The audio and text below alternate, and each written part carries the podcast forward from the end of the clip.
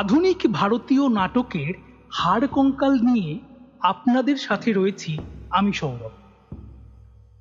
ভারতবর্ষের অন্যান্য শিল্পের মতো নাটকও অত্যন্ত সমৃদ্ধ এবং চমকিত। বিভিন্ন সময়ে বিভিন্ন জায়গায় ও ভিন্ন ভিন্ন ভাষায় পরিবেশিত বিখ্যাত সব নাটক আমাদের জন্য গর্বের। তাদের মধ্য দিয়েই আমরা একাধারে যেমন সেই সময়কে ধরতে পেরেছি তেমনি জানতে পেরেছি তৎকালীন সামাজিক, রাজনৈতিক ও অর্থনৈতিক পরিস্থিতিকে এবং নাটকের মধ্য দিয়েই আজও সেই ভ্রমণ বিদ্যমান। গুণীজনেরা তাই বলেন, নাটক হচ্ছে সমাজের দর্পণ। বিভিন্ন ভাষায় রচিত ও অভিনীত আধুনিক ভারতীয় নাটকের হাড়কঙ্কাল নিয়েই আমাদের এই আয়োজন।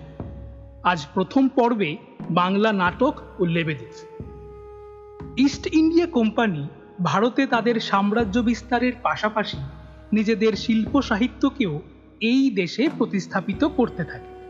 নাটক ছিল তার মধ্যে অন্যতম। ইংরেজরা তাদের দেশের জনপ্রিয় প্রসিনিয়াম থিয়েটারকেই এ দেশে নিয়ে এসে প্রতিষ্ঠা করেন। যেখানে তারা অনেক দিন থেকেছে, সেখানেই গড়ে তুলেছে বিদেশি কায়দায় বিভিন্ন নাটকের দল। কিন্তু এই দেশে থেকেও তারা নাটক করেছে মূলত ইংরেজি ভাষাতেই। বাঙালিদের কথা তারা ভাবেনি এবং প্রয়োজনও মনে করেনি। এদিকে তখন নাটকের দর্শকও ছিল মূলত ইংরেজ সাহেব এবং জমিদার শ্রেণির মানুষের মধ্যেই সীমাবদ্ধ। কিন্তু বেশ কিছুদিন ধরে চলা এই ধারা পাল্টে দিলেন গেরাসিম স্তেপানোভিচ লেবেদে রুশ দেশের এই মানুষটি নিজের প্রচেষ্টায় বাংলাতেই গড়ে তুললেন দি বেঙ্গলি থিয়েটার। আর এই বেঙ্গলি থিয়েটারেই লেবেদেব দি ডিসগাইস নামে একটি ইংরেজি নাটকের বাংলা অনুবাদ করেন, যা প্রথম মঞ্চস্থ হয় সতেরোশো পঁচানব্বই সালের সাতাশে নভেম্বর। প্রথমবারের মতো রঙ্গালয়ে পরিবেশিত হল বাংলা নাটক। লেবেদেফেই প্রথম ব্যক্তি যিনি বাঙালিদের দিয়ে অভিনয় করিয়েছিলেন সেই সময়। লেবেদেব ইংরেজ ছিলেন না। তাই রাজার জাতের অহংকার তার ছিল না। সেই কারণেই তিনি মানুষের সাথে মিশে যেতে পেরেছেন এবং শিখে নিয়েছিলেন ভারতের অনেক ভাষাও। পরবর্তী সময়ে আর্থিক অনটন, থিয়েটারের অবস্থা প্রতিনিয়ত খারাপ হয়ে যাওয়া এবং পারিপার্শ্বিক নানান কারণে লেবেদেব বেশি দিন থিয়েটারে কাজ চালিয়ে যেতে পারেননি ঠিকই, কিন্তু বাংলা নাটককে এক নতুন পথের দিকে নিয়ে গেছেন। তারপর লেবেদেফের দেখা দেখি কিছু থিয়েটারে জন্ম হলেও অচিরেই সেসব বন্ধ হয়ে যায়। এদিকে তখন ইংরেজদের অনুবাদকৃত কিছু কিছু বাংলা নাটক দেখে বাঙালিরাও তখন অনুবাদ ও মৌলিক নাটক লিখতে শুরু করলেন। ঊনবিংশ শতাব্দীতে যে কজন বাঙালি জাতির মুখ উজ্জ্বল করেছিলেন, তাদের মধ্যে অন্যতম ছিলেন কালীপ্রসন্ন সিংহ। তার প্রথম নাটক বাবু। তবে তা অভিনয় হয়েছিল কিনা তা জানা যায়নি। তারপর সংস্কৃত নাটক বিক্রম উর্বশীকে বাংলায় রূপান্তরিত করেন এবং বিদ্যুৎ সাহিনী রঙ্গমঞ্চে এটি প্রদর্শিত হওয়ার সময় নিজে সেখানে অভিনয় করেন। বাংলা মৌলিক নাটকের ইতিহাসের প্রথম দিকে কীর্তিবিলাস ও ভদ্রার্জনের স্থান উল্লেখযোগ্য। প্রসঙ্গত, কীর্তিবিলাস ছিল বাংলা নাটকের প্রথম বিয়োগান্তক নাটক।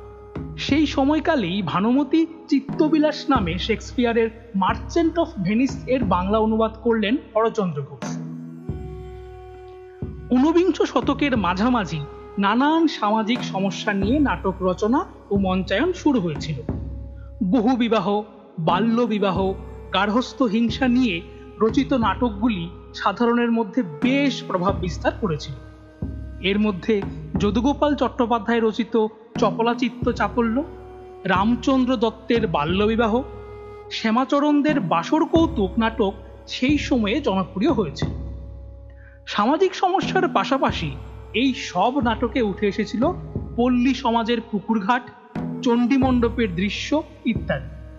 মজার বিষয়, সেই সব নাটকে তখনও কলকাতার সমাজকে অনুকরণ করা শুরু হয়। মধুসূদন যুগের পূর্বে যারা বাংলা নাটকের প্রাণপুরুষ ছিলেন, তাদের মধ্যে অন্যতম রামনারায়ণ তর্করত্ন কুলীন কুল সর্বস্ব তার প্রথম নাটক। তারপরে একে একে লিখে গেছেন চক্ষুদান উভয় সংকট কংসবধের মতো বিখ্যাত সব নাটক। সেই সব নাটক বাংলা রঙ্গমঞ্চকে দিয়েছিল এক নতুন রূপ। এই শতাব্দীর মাঝামাঝিতেই আলোর দুটির মতো এসেছিলেন মাইকেল মধুসূদন দত্ত। দত্তবাবু বাংলা নাটকে দিয়েছিলেন অনাবিল প্রাণ। তার রচিত শর্মিষ্ঠা, পদ্মাবতী মায়াকানন একই কি বলে সভ্যতা বাংলা নাটকের মোড় ঘুরিয়ে দিয়েছিল সিপাহী বিদ্রোহে পরাজয়ের পর বাঙালিরা আরও বেশি করে কোম্পানি শাসনের খারাপ দিক বুঝতে শুরু করল দীনবন্ধু মিত্র লিখলেন নীলদর্পণ, সদবার একাদশী, বিয়ে পাগলা বুড়ুর মতো চমৎকার সব নাটক। যেখানে উঠে এসেছিল প্রতিবাদের ভাষা। প্রায় সেই সময়ই নাটক লেখার কাজে হাত দিয়েছিলেন জ্যোতিরিন্দ্রনাথ ঠাকুর, কিরণচন্দ্র বন্দ্যোপাধ্যায়, হরলাল রায়, উমেশ চন্দ্রগুপ্ত প্রমুখেরা। উনিশ শতকের শেষ দিকে ধর্মচেতনা বাঙালির ভাব ও সংস্কৃতিতে এক বিরাট পরিবর্তন আনে। এদিকে আঠেরোশো তিরানব্বই সালে কলকাতার বুকে প্রতিষ্ঠিত হয়ে গেল Minerva theatre. Girishchandra Ghosh Shakespeare সাহেবের মেঘপেত নাটক অনুবাদ করে মহা ধুমধামে অভিনয় করলেন। অন্যদিকে গিরিশচন্দ্রের লেখা নাটক বাংলা নাটককে বিপুলভাবে সমৃদ্ধ করতে থাকে। তিনি লিখলেন কালাপাহাড় জনা, পূর্বচন্দ্র, পাণ্ডব গৌরবের মতো বিখ্যাত নাটক। অমৃতলাল বসু লিখলেন, বিবাহ বিভ্রাট, কালাপানি, বাবু, খাস দখলের মতো নাটক। অপরদিকে দ্বিজেন্দ্রলাল রায় নিয়ে এসেছিলেন ঐতিহাসিক নাটকের সম্ভার। তার মধ্যে ছিল চন্দ্রগুপ্ত, তারাবাই দুর্গাদাস মেবার পতন, শাহজাহানের মতো নাটক। তার নাটকে ঐতিহাসিক প্রেক্ষাপট উঠে এসেছিল চমৎকারভাবে এবং নাটকগুলিও হয়েছিল মঞ্চ সফল প্রযোজনা। উনিশ শতকের শেষ থেকে মৃত্যুর আগে পর্যন্ত বাংলা সাহিত্য তো বটেই নাটকের জগতেও শাসন করে গেছেন রবীন্দ্রনাথ।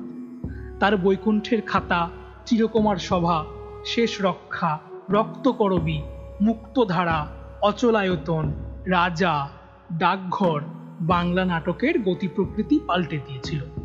রবীন্দ্রনাথ হয়ে উঠেছিলেন সমাজ ও সময়ের জীবন্ত দলিল ততদিনে সারা দেশ জুড়ে নানান আন্দোলন, বিপ্লবী কর্মকাণ্ডের ফলে ব্রিটিশদের বিদায় ছিল সময়ের অপেক্ষা। সেই সময়ের ধারায় নাটকের বিষয়বস্তু থেকে ভাষা সবই পাল্টে যেতে লাগল। সারা দেশ জুড়ে যে বিপ্লবী কর্মকাণ্ড চলছিল, নাটকে তখন প্রতিষ্ঠিত হল গণনাট্য সংঘ।